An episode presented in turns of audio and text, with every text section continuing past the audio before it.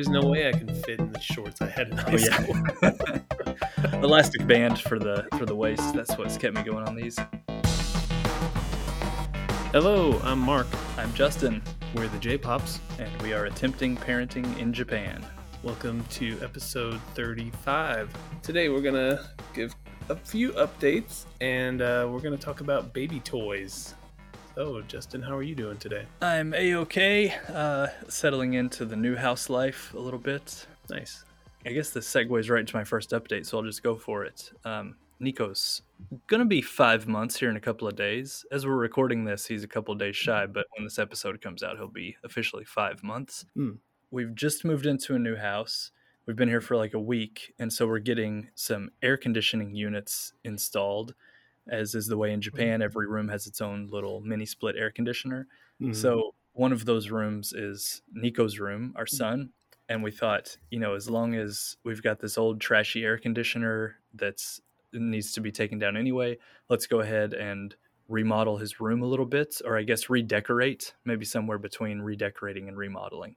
Hmm. And that's what I've been working on. So our house is still half like in boxes, just wildly disorganized because we got in, moved everything in, and then immediately jumped into like stripping wallpaper and um, and like you know applying putty to drywall like at that level sort of a thing. So um, yeah very busy with that but we're Nice. knee deep in a in a redecorating project now. You were telling me before you're gonna do a uh, like a chalk wall in his room, right? yes sir we are. Uh, we thought you know let's do something a little cool a little fun and then the chalkboard wall is um, you know it's a type of paint you can buy. So we thought that'll be kind of interesting and maybe it'll be good as he gets older as well because he could always use it you know if his desk is there and then like take some notes down or you know even as you get older. When i was a teenager i think i had like a little whiteboard in my room and i would just write stuff on it. So Hmm. um, it should have some long-term benefits Yeah, I've been really interested in making one of those for Coda as well, yeah but didn't get to it when we made our house. So I'm curious how yours is gonna turn out. Yeah, it should be okay. The only fears, and I've looked into it a little bit, but a few things to keep in mind if you decide to do a chalkboard wall is you want to have a wall that's um, not next to like the bed, for example. Like if you only have one spot in the room where the bed can actually fit, then don't make that your chalkboard wall because all of the dust is going to collect in the bedclothes. Uh, you would want to have it ideally more on the side of the room that could be like a open floor space kind of play area, maybe next to a little like play rug or carpet or something that you could easily vacuum and clean up. Hmm. Um, and the other thing is to not be afraid of the chalkboard wall because it's not like in school in the old days when somebody's writing on the chalkboard for hours a day you know it'll just be here and there. So it's not going to be like constant stream of chalky dust all the time. Uh, Right. it's probably just like maybe his friends come over and they draw on the wall and it's fun and it's then it won't be drawn on again for several weeks or whatever so it's uh, maybe don't get overwhelmed by the school image of constantly like clapping erasers and everything Yeah, I never, I hadn't actually thought about that. Or like the fingernails on the chalkboard thing. Yeah, ooh, that's a good question. Does it do, do the fingernails on chalkboard paint work as the same? Uh, work No the same? Yeah, can't work that way, huh? I don't think so. Yeah, chalkboard is like some kind of slate or something. Yeah, that must be it. But uh, the other thing we were thinking about is like, do you want to do a whole wall, like a whole ass wall of a room as chalkboard? But uh, it seems a little bit like overkill. But then we thought, like, well, what's the other way to do it? Um, you could just do a little rectangle of the wall. But at that point, I thought, why not just buy a chalkboard and put it on the wall? It would Right. be much more functional and you could move it if you wanted or get rid of it um, so it doesn't it didn't make sense to me to just paint a little rectangle on Hmm. the wall and then i saw some examples where somebody would run a board down the middle of the wall horizontally like what might be used at the top of wainscoting or like at the top of a board and batten or something Hmm. uh, and then maybe you paint just the lower half of the room or the lower half of that wall in chalkboard, which is good for tiny children, but then it's not as useful when the kid grows up.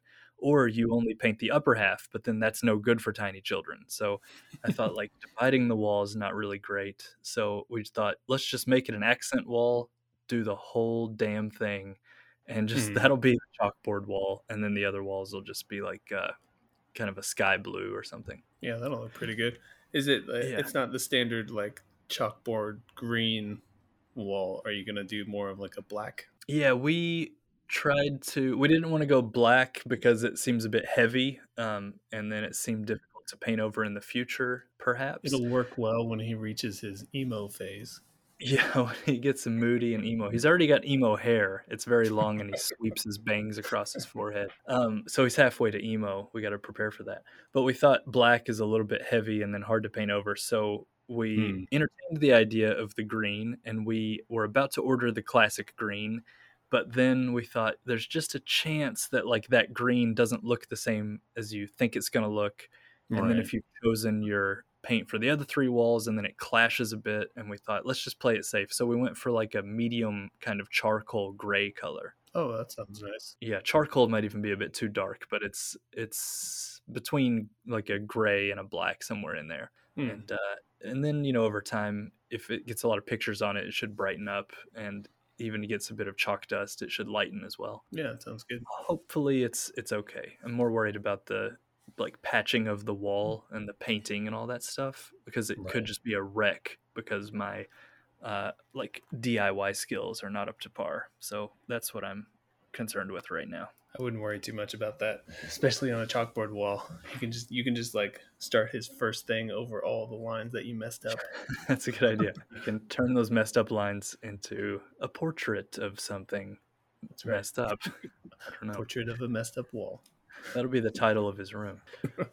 so anyway, I'm under the gun to get all that stuff done. It's a lot of like doing a little patch, waiting for it to dry, you know, fixing it up a bit, then primer, waiting for that to dry, and we've got air conditioners coming pretty soon, so I've got to get this stuff knocked out. Nice. I don't envy your puttying task right now. Good luck. Yeah, I've, got some under the gun uh, DIY going on, and that's the worst kind. Especially when it comes to puttying. Oh man, that's terrible. Yeah, yeah, you just want to take your time about it and you know do a bit, let it dry, and then come back Hmm. the next day and figure it out. How about you guys? What's the updates? Um, we did uh, vaccines this week, and we had a hundred day photo shoot just today, actually. Hmm. The vaccines were a couple of days ago, and it was his three month vaccine. So he had four shots and one drink. So he got Ooh. something in each arm and each leg, and he was not happy at all. I don't know if you saw the video, but it was I pretty much saw- crying the entire time. Yeah, I saw that there was a video and I didn't watch it because it seemed too heartbreaking. So I it's bypassed pretty that. heartbreaking. Yeah. Oh man, you just feel so bad. Like in the beginning of the video, he's so like peaceful and calm, and he Mhm. kind of like even like looks up at the doctor, like, "Oh hey, how's it going?" yeah. And then the doctor just jams him, and you just see this change on his face, like, "You Uh. son of a bitch." yeah. I just felt terrible, although I was still recording the video. So Yeah, they're, they're so like trusting and innocent, and then somebody's coming at them with a needle, and it- Yep. it's that's really heartbreaking when the kid's just so positive and so innocent, and you know the pain that's coming. yeah, but it was good. He's he got over it a lot better than the first round of vaccinations he did. So I think Mm. either he's toughening up or he's forgetting things faster. I don't know which. Yeah. Yeah.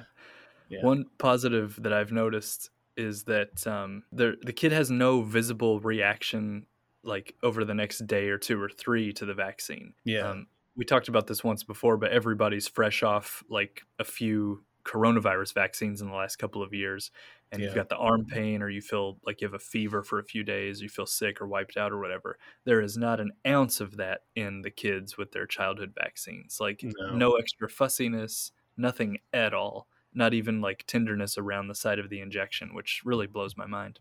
yeah, it's pretty crazy. I expected something at least like later that day, but no, totally fine. I was, you know, you carry your kid when you hold him and you've got like a hand on his leg or however Mhm. you hold your kid. But when he gets four shots, he's basically got four spots and you can't avoid touching them. So I was uh, being really delicate with him at first. And then I realized I was not reacting to me touching his injection sites at all. So Right, I just thought, oh, well, whatever. And you can just manhandle them. It's no big deal. Yep, that's true. Yeah, I guess the other thing is the hundred days photo shoot that uh that we did. You guys Mhm. didn't do a photo shoot on your hundred days, right? No, we uh, went to a temple and also hired a cameraman to show up at the temple. Right. So Okay. he, yeah, we didn't go to a studio, but he walked around the grounds with us and we took some photos. Yeah, we went to like an actual studio, and it's a real weird experience. Mhm. like they give you these options of like clothing to put him in and like the clothing options are kind of limited especially for like his size and like gender they seem to have a lot more girl stuff but for Mhm. boys it was just like a selection of like maybe four different outfits that he could do Mhm. and so you you kind of choose the the best one that you think will work Mm. when we got in there it goes by pretty quick and then you get him changed and then they start doing the shoot. We had three ladies around us. One of the ladies that was on the camera and then two others were basically there just to get his attention and try to get him smiling. Mm. man it's a lot of work. Like those Oh, two yeah. those two are running all over the place. Like they're grabbing little like fans waving it in front of him. One of them has like a tambourine. They're like banging on and even moe was in the back like she's running around trying to like get his attention and get him to smile. So you do this like three different outfits. And so you get a bunch of pictures go change him bring him back get a bunch of pictures go change him bring him back. And it's like maybe like 30 to 45 minutes of just straight like stimuli at this oh, child's Oh, yeah. face like the whole time to try to get him to like smile and look at the camera and do all this. And he's like three months old. So it's like man that's a lot of work for that little guy Yeah. It's funny too because I think when a kid is happiest at that age, it's like they've just eaten some milk. You know, they've had their milk, they're Right. full, and then they chill out and they relax and they're happy. So they might also just fall straight asleep, which is not good for the photos. they yeah, it, everything is about small doses with the kid, and if you try and keep them happy for a 45 minute stretch, it's going to be tough. it was uh it was a good experience though i think he did all right That's good. good pictures out of it those places are pretty expensive though Mm. like they don't tell you the prices up front. We had a, like a it was like a coupon that Mhm. gave you like a free book and like one free picture and Mhm. like one outfit change. I think it was, Mm. and it it says the equivalent is like Ichiman go sen, so fifteen thousand yen. hmm But then you get to the end and they're like they pull out this package of stuff and like the cheapest package is forty five thousand yen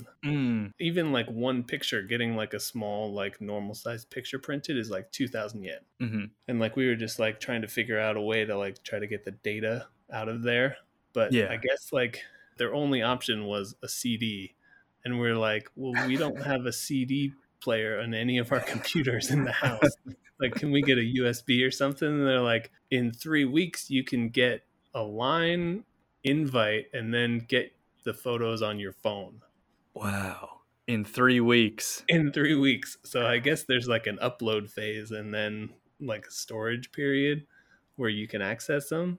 But I just thought it was really weird. Like there's no USB option. That's pretty amazing, and it is one of those things where um, Japan is often known as um, it's kind of like in Japanese slang or whatever. You know, the old style cell phone is called garake, and it, the gara comes from Galapagos, and uh, K is keitai, which is cell phone. So you have a Galapagos cell phone, and it's the old flip phone, right? Like a non-smartphone is called garake, and it's because it's like that phone missed an evolutionary progression or something like a galapagos turtle or finch or whatever like it's had its own special little bit of evolution isolated from the rest of the world.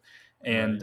japan uses that gara prefix on a lot of stuff and it does apply in many ways in japan. Like i would say mm. that photo system is a very gara system because it's like oh yeah you can get a cd and meanwhile like i don't know like apple computers stopped having cd drives like a decade ago Right. and uh, but that's their number one go-to there's yeah there's a lot of examples of that in japanese society um, Hmm. my wife who works in the cruise industry was talking about how japan has like kind of a gara like cruise system because um, Oh. they can have just japanese ships that just cater to japanese clientele and go just around japan so Yeah. then those ships don't really have to keep up to date with what the you know cruise ships are doing to draw customers all over the rest of the world. So um, yeah, there's uh, a big Gara culture for sure. Back to the the photos though. Um, with us, we had a photographer come around, and then uh, I guess the deal from the outset was he's going to take several hundred photos, and then after he snapped all those photos, he said, "So I can send you all of those." As data, or I can just sift through them and pick out what I think are about the 50 best and send you those, and we'll just do Hmm. a flat rate for that. So we didn't actually get anything printed, no package, no costumes from him. He just sort of showed up, and he was really pretty professional and good. And then he just um, sent us a link like maybe a day or two later, and it was Hmm. all the files. But he was maybe independent, and I Yeah. guess when you're uh, just an independent guy, you can take advantage of the tech, and you don't have to do it at like a company level or something. Yeah, I think especially like these photo studios, they have people go there with the expectation they're going to get these kind of whole sets where they get the Mhm. book made with like 50 different pictures that they took in like 10 Mhm. different outfits and they just do the whole thing. So I think there's an assumption of that in those kinds of places. Yeah. Uh, one final thing, uh, last thought here that I had about the this photo opportunity. This is a very Japanese thing, right? It's the hundred days ceremony. Right. Um, hundred days is obviously not important for in in the in a Western country for a baby anyway. Um, there's obviously no like pageantry associated with 100 days in the West, and there's no ceremony. So then you don't have a concept of it if you come to it as a foreigner. You don't really know what the expectation should be, and you don't have any hopes pinned to it, you know. So then I feel like it's hard for us to make decisions about that sort of thing. So that's a really good one, at least from my perspective, to pull myself out of almost totally and then realize that it's more about fulfilling the wish of the Japanese side of the family to get Right. that thing done. So um, maybe I just had less decisions to make because I was pretty much out of the loop on the 100 days stuff. But it would be like someone who had never experienced Christmas, and you, you're like, well, what do you want for Christmas dinner? And they're like, burritos? I don't know. Like they have no concept of, you know, what the thing is. So um, I was happy just to let it all go. And a lot of things come into it. There's like a white bonnet that my son wore and a very like flowing white gown. Oh, Um, really? Yeah, I don't know if Coda he didn't go with any of his in his no, dress no, like a traditional Japanese, like, do you call it a kimono? uh it's a good question. I think so. I think so. it? Yeah, it's like a kid's version, shrunk down kimono. Then for, for Oh, yeah. It's like the very like elaborate designs on the Mhm. on the jacket and nice Mm. colors, very vivid. You know, from our side, we had a kind of kimono material looking thing, but it was a wrap that goes around a woman and the baby. Uh, so the Oh, woman okay. Holds the baby, and then there's this like long kimono fabric that sort of ties off around both of them together. Uh, Oh. so highly specialized item, like a wear once sort of a thing, just for a photo Yeah. shoot. Uh, and my wife wore it, like holding the baby in all of his white clothes and bonnet, and then she gets wrapped up in a kimono in the summer, mind you. And then uh, eventually, all that transferred to the grandmother, and she held him, and then she also got wrapped in the same kimono sash or whatever it was. Hmm. Uh, so all of this stuff is way, way outside my area of expertise, and I was glad that they got to do it and sort of take care of it. Yeah, yeah. I was kind of I didn't have a preference one way or another about it, but Moe was pretty interested to do it because I don't think she ever did it as a kid. So it just kind of one of those things she wanted to have Coda Mhm. To experience that and have the pictures, and Mhm. I think it's a good idea too. So Yeah. Do you think in the future, this is a very early, my question for you is it's not Hmm. official, this is off the books, but it was like Norm Macdonald, I think, once said that in the old days, like in the previous couple of generations, everybody had like three pictures of themselves, you know? And now you have thousands and thousands and thousands of pictures of yourself that are much higher quality. And, Hmm. uh, so do you think like the importance of these photos will diminish over time? Because that did cross my mind like every time we contact a photo studio it's like in the back of my mind i'm like as opposed to the thousand photos we've already taken of this and i know the professional ones are theoretically better but if you take a thousand you might have like three frameable shots in there you've got your photos. But i wonder if photos like professionally mm-hmm. taken photos are eventually gonna die away. Yeah, it, it does seem like it. I mean, phones themselves can almost take as, as good a quality either video or picture as a lot of Mhm. DSLRs now. So yeah I think a lot of people are just kind of opting for a phone rather than any kind of camera in general. Whereas Yeah. you used to go out, I remember getting like my dad had a nice film camera, and Mhm. that was his like, all right, we're going somewhere. I'm grabbing the nice camera. yeah But now it's just like, all right, well, somebody's got a phone. yeah So I think it will take away from that a bit. Yeah, it's nice to have somebody who can eye things up and just have the ideas for like these are the types of photos we do at a wedding or these are the types of photos we do that you know look festive and whatnot Yeah. so those people will always have that skill but um, it always seems like in every family there's somebody who's good at taking photos and then you'll just ask that person you know Uh, or the technology of the camera gets so good that it just like Mm. oh i'm going to auto focus this to make it gorgeous and balance the colors and that sort of thing Yeah. so watch your backs, photographers. Your days are numbered. well, that's it from me. Do you have any other updates? No, I'm good. I think we can dive into baby toys. head and, over uh, to the House of Segments. Oh wow, house segments, first of its name. yeah, let's do that.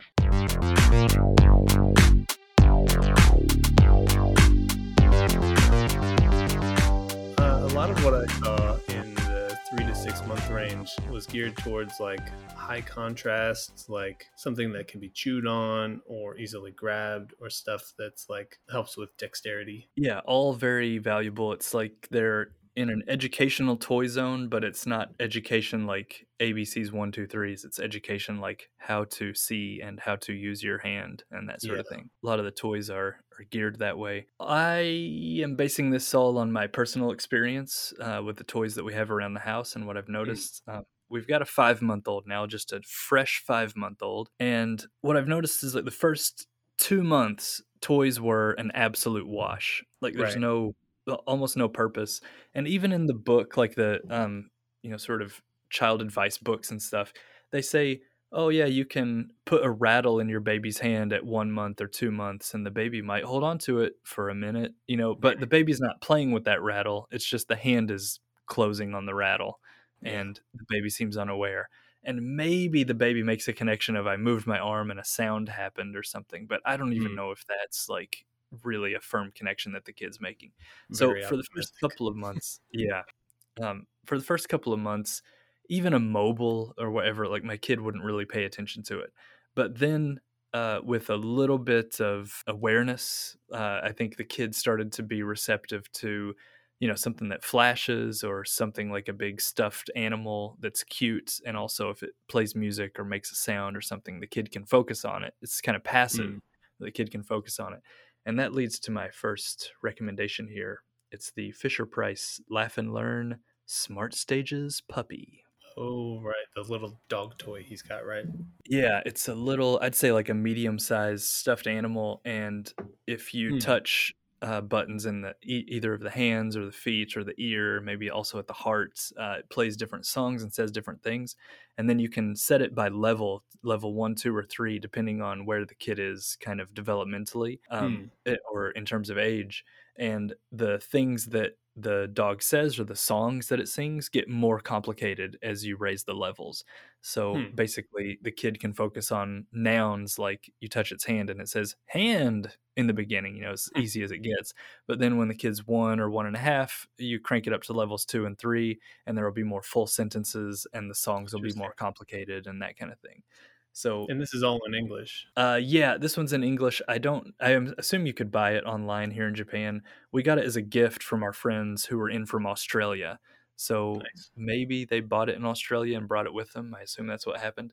As soon as we got it and took photos of it, then uh, both of my sisters, who each have young kids, said, "Oh yeah, my kid has that too." So Hmm. this in the Western world, I guess this specific dog toy is like very dog toys, maybe not the right phrase, but the specific uh, laugh and learn smart stages puppy seems to be very popular. That's all right. Every time I think of like a teething toy, I call it a chew toy. That's And I'm like, toy, no, yeah. no, it's not a chew toy. Yeah, yeah, I do exactly the same thing. But the crazy thing about this puppy is that my son will sometimes you'll notice that Nico's looking over at the puppy and just laughing. And it's Hmm. not turned on, it's not singing or making any sounds or lighting up at all, but he just sees it and thinks of the good times. And he just laughs. He just sits there and cracks up seeing the dog. Nice. So um, it's yeah, holding his attention. And then also, here's the big hack: if you push the heart button and hold it down, it plays all of its songs one after the last. You know, wow. so then you get like a five or I don't know seven minute span of just kids songs and the heart like flashing lights and stuff, and a baby will stare at that and enjoy it the whole time. Nice. So if you need a quick, you know, five minutes away, ten minutes away, you can push the heart button and and get that entertainment time. And it, I feel like it's better than sitting him in front of the television or something. when did you notice he really started interacting with that? Um, he loved that puppy from the beginning. Whenever he got it, which was I think somewhere in the three month range, Hmm. uh, and now in the five month range, he still really likes that toy. So Nice. uh, I think it's a good one. And the family that gave it to us, they have a two year old, and it was her favorite toy as well. So I think for at least the first couple of years, the kids really like it, and you know can imitate the songs even as they get older. That's good. Uh, my recommendation for a toy, it's called an O ball. I don't know if you've heard Yes. of this. It's a round, super soft plastic ball made of basically circles all stuck together that are Mhm. really easy for kids to grab. And Coda will just hold onto this thing and jam it in his face like nothing else, trying to chew on this thing. Yeah, And I found this to be like kind of the best toy because it's so soft. He can just kind of throw it in his own face a couple times and it doesn't hurt him at all. It's Mm. more like he gets frustrated sometimes because he can't chew it the way that he wants to. So you Yeah. can see him really trying to get his mouth around some of these things and then just getting kind of pissed at it. Yeah. I mean, sometimes he'll like get too fussy, but most of the time it's like him trying to figure it out. So I think it's a really good early learning toy. hmm we uh, saw pictures of your O ball, and that set us to Mercari to get an O ball of our own. Oh, uh, nice. which I think was the first thing delivered to us at this new house. We got a little O ball in the mail. The one we have is all blue and it has little rattlers built into some of the O's. Like three of the O's have a little plastic piece with uh, little beads inside that rattle. And as you said, it's like so easy to grasp because it's like a ball made of mesh or something, like a very, Yeah. you know, mesh with massive uh, circles in it. And it's like a skeleton of a ball or something. So Mm. uh, it's easy for a baby to hook their hands into it. And Nico, exactly the same way. If he gets hands hooked into both sides of it, he'll slam it into his face and try to chew on it. But it's still a ball and it's circular and he it's too big and he can't like Yeah. shove it in his mouth. So he'll just be pressing it into his face and going like, ah, ah, like just very frustrated that he can't chew on it. But uh, I think that's what keeps him invested. I wasn't sure about the rattles if they would hurt because I, I noticed I didn't want to get him that one at first because I thought he might slam it into his face too much Yeah. and the rattles might actually hurt. But Yeah, they must hurt more than no rattles, but they're at least uh, light enough, and yeah, they're like connected to the rest of the O ball, which is really squishy, so they must give way pretty easy. Uh, Okay. No real complaints about the rattles from him anyway that I've noticed. okay, So the O ball is a massive winner, also because it's a ball. So, like a lot of other toys with handles, the kid could maybe grab the handle, but then you still have to orient the toy in the right direction to do whatever you need to do with it. And a kid can't do that at even Yeah. five months, you know. So uh, this is kind of leading me to another one that we have, which is a teething ring, and it's kind of shaped like a butterfly with Mm. um, like you know four little wings that are all in like kind of the same plane and uh, each of the wings is you know grabbable and then some of them are meant to be chewed on but that means you have to grab a wing on one side grab a wing on the other side and then perfectly line up the chewing part and get it into your Yeah. mouth and the kid's just not really capable of it so usually he'll grab two of the wings and then just slam the whole toy into his face and he can't really chew on anything so if you set it up and put the right part in his mouth and put his hands on it he can do it so Hmm. maybe down the line, and it is a teething ring, which uh, teething will happen, you know, on from the, you know, fourth, fifth, sixth, seventh month. So it'll be useful after he's gained some dexterity. Yep. But at least in the beginning stages, it's a bit harder to use, though he can use it, so that's good. But the Hmm. O ball is just grab it anywhere, shove it into your face, and you're doing it, buddy. So it feels more satisfying to see him play with yeah, it. we have a similar teething ring, but it's got like a metal piece that swivels around like an a circular teething part, and the metal Mhm. piece is covered with this really thick like rubber Mhm. and it's kind of ridged so it, it has some texture to it. And Mhm. that's actually the part that you're supposed the kid's supposed to chew on. But the way it's set up like it's really hard for him like you were saying like it's hard to grasp and like figure out how to get that in his mouth. Like Mhm. if i sit there and hold it and let him chew on it like coda's happy. He's chewing on that thing all day. But as soon as i try to get his hands on there and do it himself he's like pushing too far and this thing's like going up his forehead and he's like Yeah. getting nowhere near his mouth. Yeah, it's like um, it's kind of like how you would put a coin into a vending machine or something. Like the coin has to be Mhm. perfectly lined up and has to get in the slot. And then imagine a baby doing it; they would just open palm, slap the side of the vending machine. You know, it's like that's very unlikely that they're going to get that coin right in the slot. So the teething ring always has a little area that has to be perfectly oriented and that's just too hard for anybody under five months so uh, teething rings are they're good uh, but maybe for a bit later say towards six months or so uh, Yeah. o-ball is good uh, something that our son has gotten way into recently is his bouncer he's finally learned how Mm. to kick his legs and get his own bounce on pretty reliably Mm. and we have a kind of rack of toys that go you know like at hand level for him across the bouncer so you put him Mm. in the bouncer and then you clip on this uh, it's like a heavy black wire with these spinning toys on it so he reaches up and grabs the toy Mm. and spins it. Nice. And now he's got enough hand control. Say like at four and a half months to five months he's just really appreciating those toys and grabbing them and spinning them and sliding them around.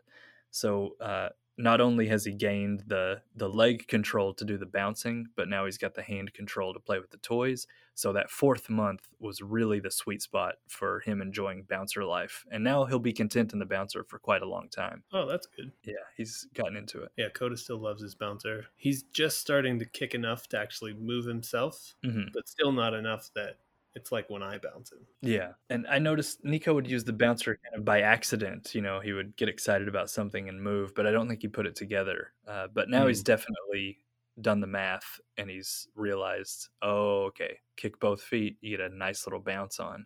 And he seems to enjoy it. One thing that I wanted to mention, I think for Coda it's been great, is his mobile. Oh, yeah. I, I kind of loosely call this one a toy because he doesn't get much interaction with it like physically, but mm-hmm. he loves talking to this thing. Oh, yeah. Like we'll lay him in the playpen and then we have it kind of over the sleeping area of the playpen and it's got three little high contrast characters on it that when you turn it on have a song and they spin around in a circle and Coda will sit there for, you know, however long he's awake sometimes and just like hang out, talk to those things, look at them as they're going around.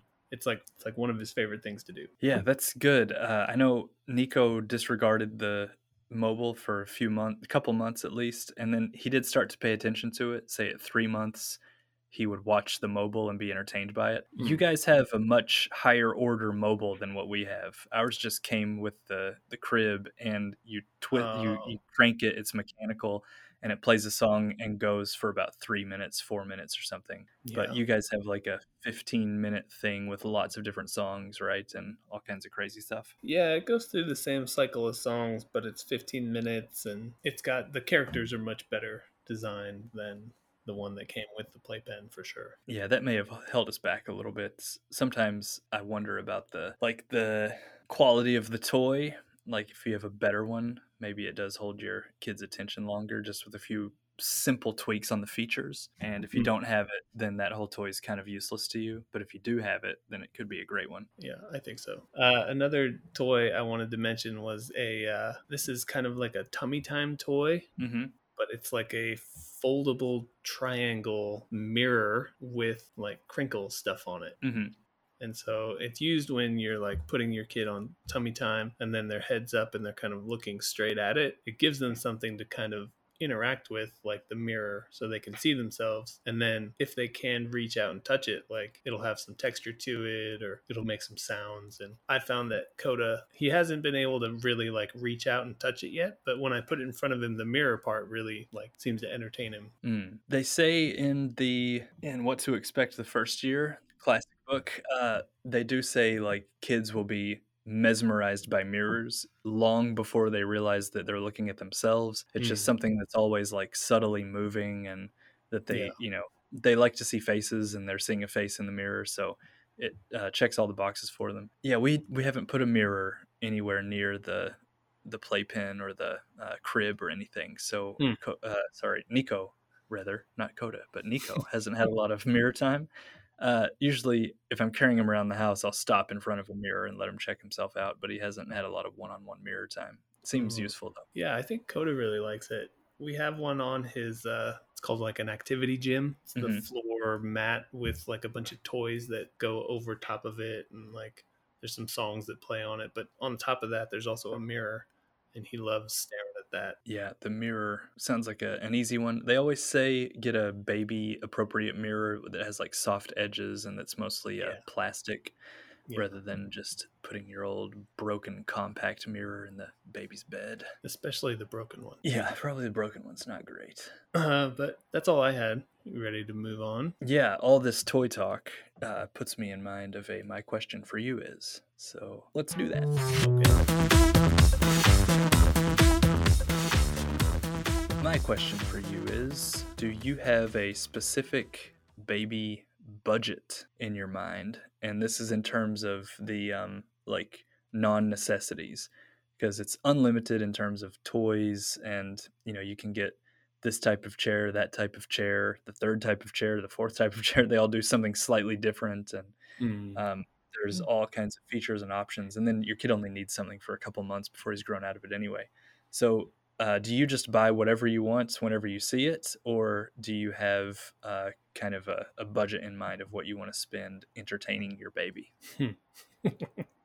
if you were to ask Moe this, she would say, I just buy whatever I want whenever I want.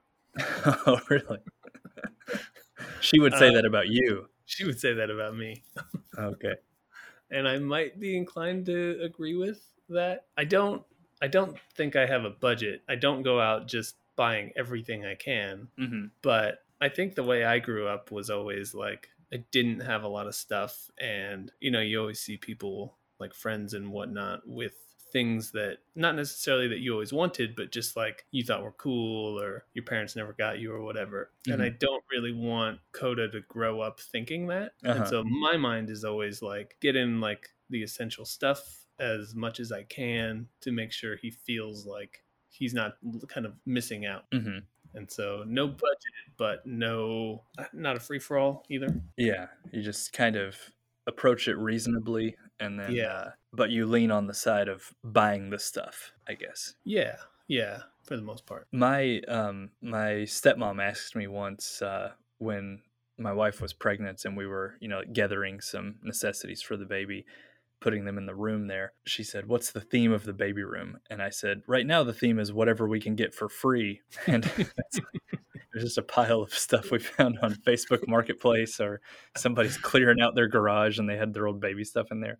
And we would just scavenge all that stuff and as I mentioned earlier, it's like we see something we like and we're like, oh, I bet that's all over Mercari. And then we're on Mercari, which is the Mm. used goods app, and you get massive discounts and everything. Uh, even when we went to the high end baby store in Osaka, in a like swanky shopping mall near Osaka Station, Mm. there's a, like half of a floor of the shopping mall is just baby stuff.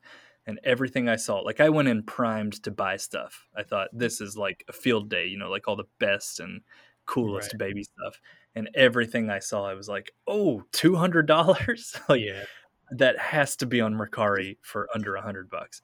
yeah. and so sure. I, I just went through cataloging what all I could source somewhere else used. And Mm. that's just how I'm kind of set in my mind. I even prefer used stuff because I just feel like I'm wasting if I get it new. Uh, Hmm. That also runs into, though, sometimes you want it used and it's not available used. And in that situation, I give up the dream. I'm like, Hmm. well, I didn't want it that bad anyway. And I just forget about it and move on to the next thing.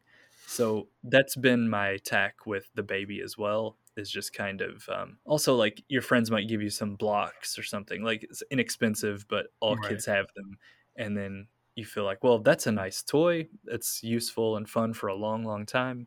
That's good, and then I'm not going to worry about the you know snazzier toy that might be a bit better, but uh, at least we've got some cool stuff here that I think is fun to play with. Yeah, I should say like I don't need to go out and buy him like name brand stuff or like the best of the best thing. Like I'm kind of I think halfway between you and like just going to the store and buying something. Like I just Mhm. want him to have like a good thing that is Yeah. useful, and it, it doesn't have to be like you know he doesn't have to have Air Jordans like Yeah. that kind of level. But I also don't want him to have like Air Mordans. You know, like Yeah. completely knockoff ones. Yeah. so somewhere in between there. Yeah, that's going to be the needle to thread for, I guess, the kid's whole life because the kid will Yeah. see the commercial or see his friend have something cool and just want it. And Yeah. then that's a hundred bucks or 200 bucks or whatever out of your pocket every time. So you'll have to always negotiate that, uh, try to compromise somehow, or just buy him the good stuff or never buy him the good stuff. It's like such a tightrope to walk, I feel like. I think it's going to evolve as the kid gets older too. Like you don't want to just start buying everything that a teenager wants. So Yeah. you got to set some limitations and ground rules when they start reaching that level of actually telling you what they want. Like Mhm. at this point, like he doesn't know what he wants. He doesn't know what he needs. So it's all on me. And I just want to make sure like everything he's got is good. Yeah. I think it comes down to the personality. A lot of people enjoy shopping, or a lot of people would Mhm. just almost as a hobby or something to do in your free time, just go to a store and then when you're there, actually buy things. And that is very foreign to me as a mode of your lifestyle. I'd say I'm a shopper. Oh yeah. Yeah. I like to go see things that are available, but I rarely buy anything. And then I realized when I first moved to Japan, I was 23, and you come over and you've basically got what you could carry in two suitcases, you know. So uh, you do need just a lot of things when you come over at first and relocate your life to another country. So I was like shopping quite a lot because it was like, oh, I don't even have a winter jacket. I moved in the summer. I have no winter jacket, or I don't have a Mm. camera at all. And I felt like these are things that I needed. So I felt like I was shopping all the time. And then at a certain point in my mid 20s, I realized, oh, I, I have everything now. Sweet. and then it just turned off like a light switch. And I'm still in that position. Like I now own everything. and there's no motivation in me to get anything else. I just have everything. So it's okay. And I was really, it was weird because in my mind, it was just like, oh, gotta shop, gotta shop, gotta shop. And then after a couple of years of that, I accumulated the things and now that's over. Interesting. So you haven't needed to upgrade that winter coat at all? I honestly still wear that winter coat. I bought it when I was 24, and uh, that's my winter coat. Still good. I, I took Yeah. it to a seamstress a couple of times to get like zippers and pockets redone, but that's my winter coat. If I die in winter, I'll be buried in that coat.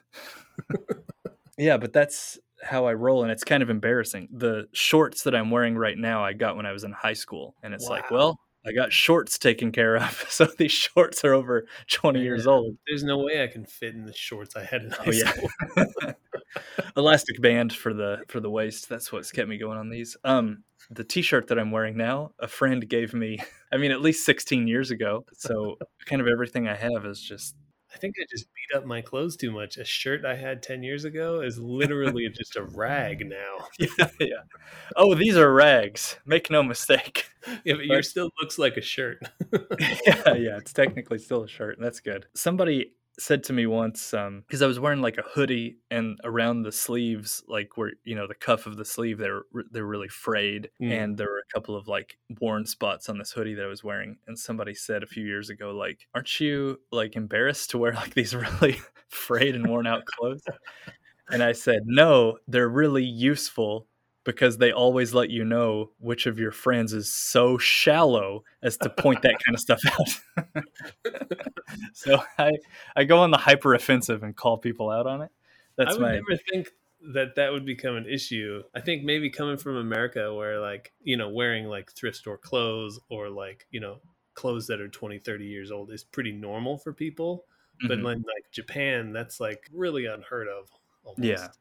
Yeah, absolutely. Newness is the king in Japan for Yeah. basically everything. Although I've seen a lot of uh, stores in the mall now that have American specific thrift store clothing in them. And you'll Mm. walk by these places and dude, they have that thrift store smell. It's terrible.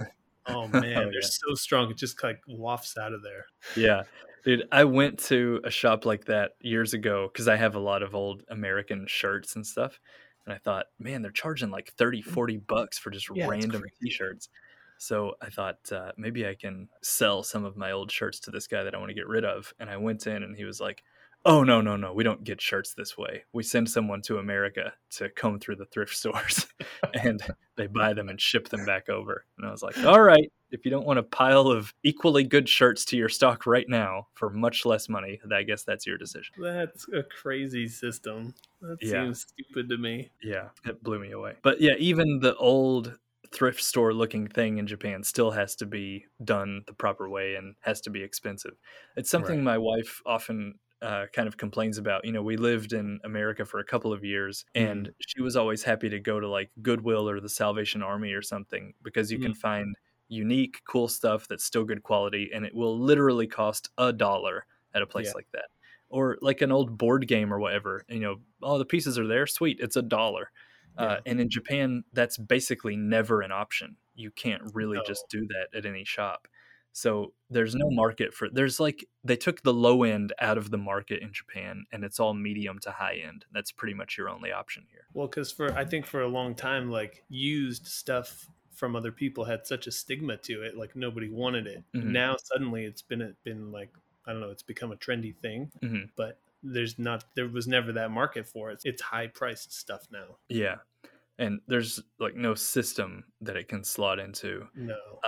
I often think about, you know, like something that's successful in the US that there's not a version of in Japan. And there's Mm. many of this sort of thing. Uh, prime example is like a Goodwill or a Salvation Army, like Yeah. a thrift store where everything's truly, truly very cheap. What if you picked up a Goodwill and dropped it into Japan and t shirts were literally a dollar and pants for like $3 or something? I think it would sink. I think it wouldn't be popular at all. There would be like broad suspicion of why is Yeah, this a dollar? I don't trust this at all. Get me out of here. You know, it would never like there's just not a mindset available for people to tap into where they would appreciate that sort of thing Right. at that price. But also it's like the uh it's the whole thing behind those stores too. It's the whole charity aspect of those stores like Mhm. people bring donations in. A lot of that money goes to charities. They go to help people and whatnot. You don't have that kind of culture in Japan where it's like, oh, Mhm. we, we set up a charity to help these people. They, Yeah. they just don't have that. Yeah. Uh, Japan has so many public services that are already enshrined in the system or that are taken care of by the government that they simply don't need as much charity as Right. the United States. Um, there's not as much as a of a wealth gap and things like uh, you know healthcare would never bankrupt you in Japan. So there's just like not this uh, charity drive that needs to happen. So maybe it's like good on them a little bit that they've kind of taken care of these problems and almost eliminated some of the charity need. All right. Well, I think to uh, not make this episode too long, maybe we should move on to some Japanese of the day. Let's sail across the sea to Japanese of the Dayland.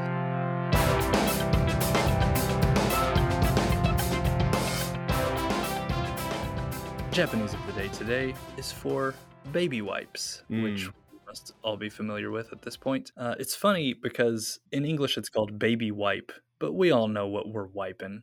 We're not wiping the whole baby head to toe with a baby wipe. We're Mhm. wiping the ass primarily with a baby wipe. And this is reflected in the Japanese because the Japanese for baby wipe is oshirifuki. and the, let's start with the fuki.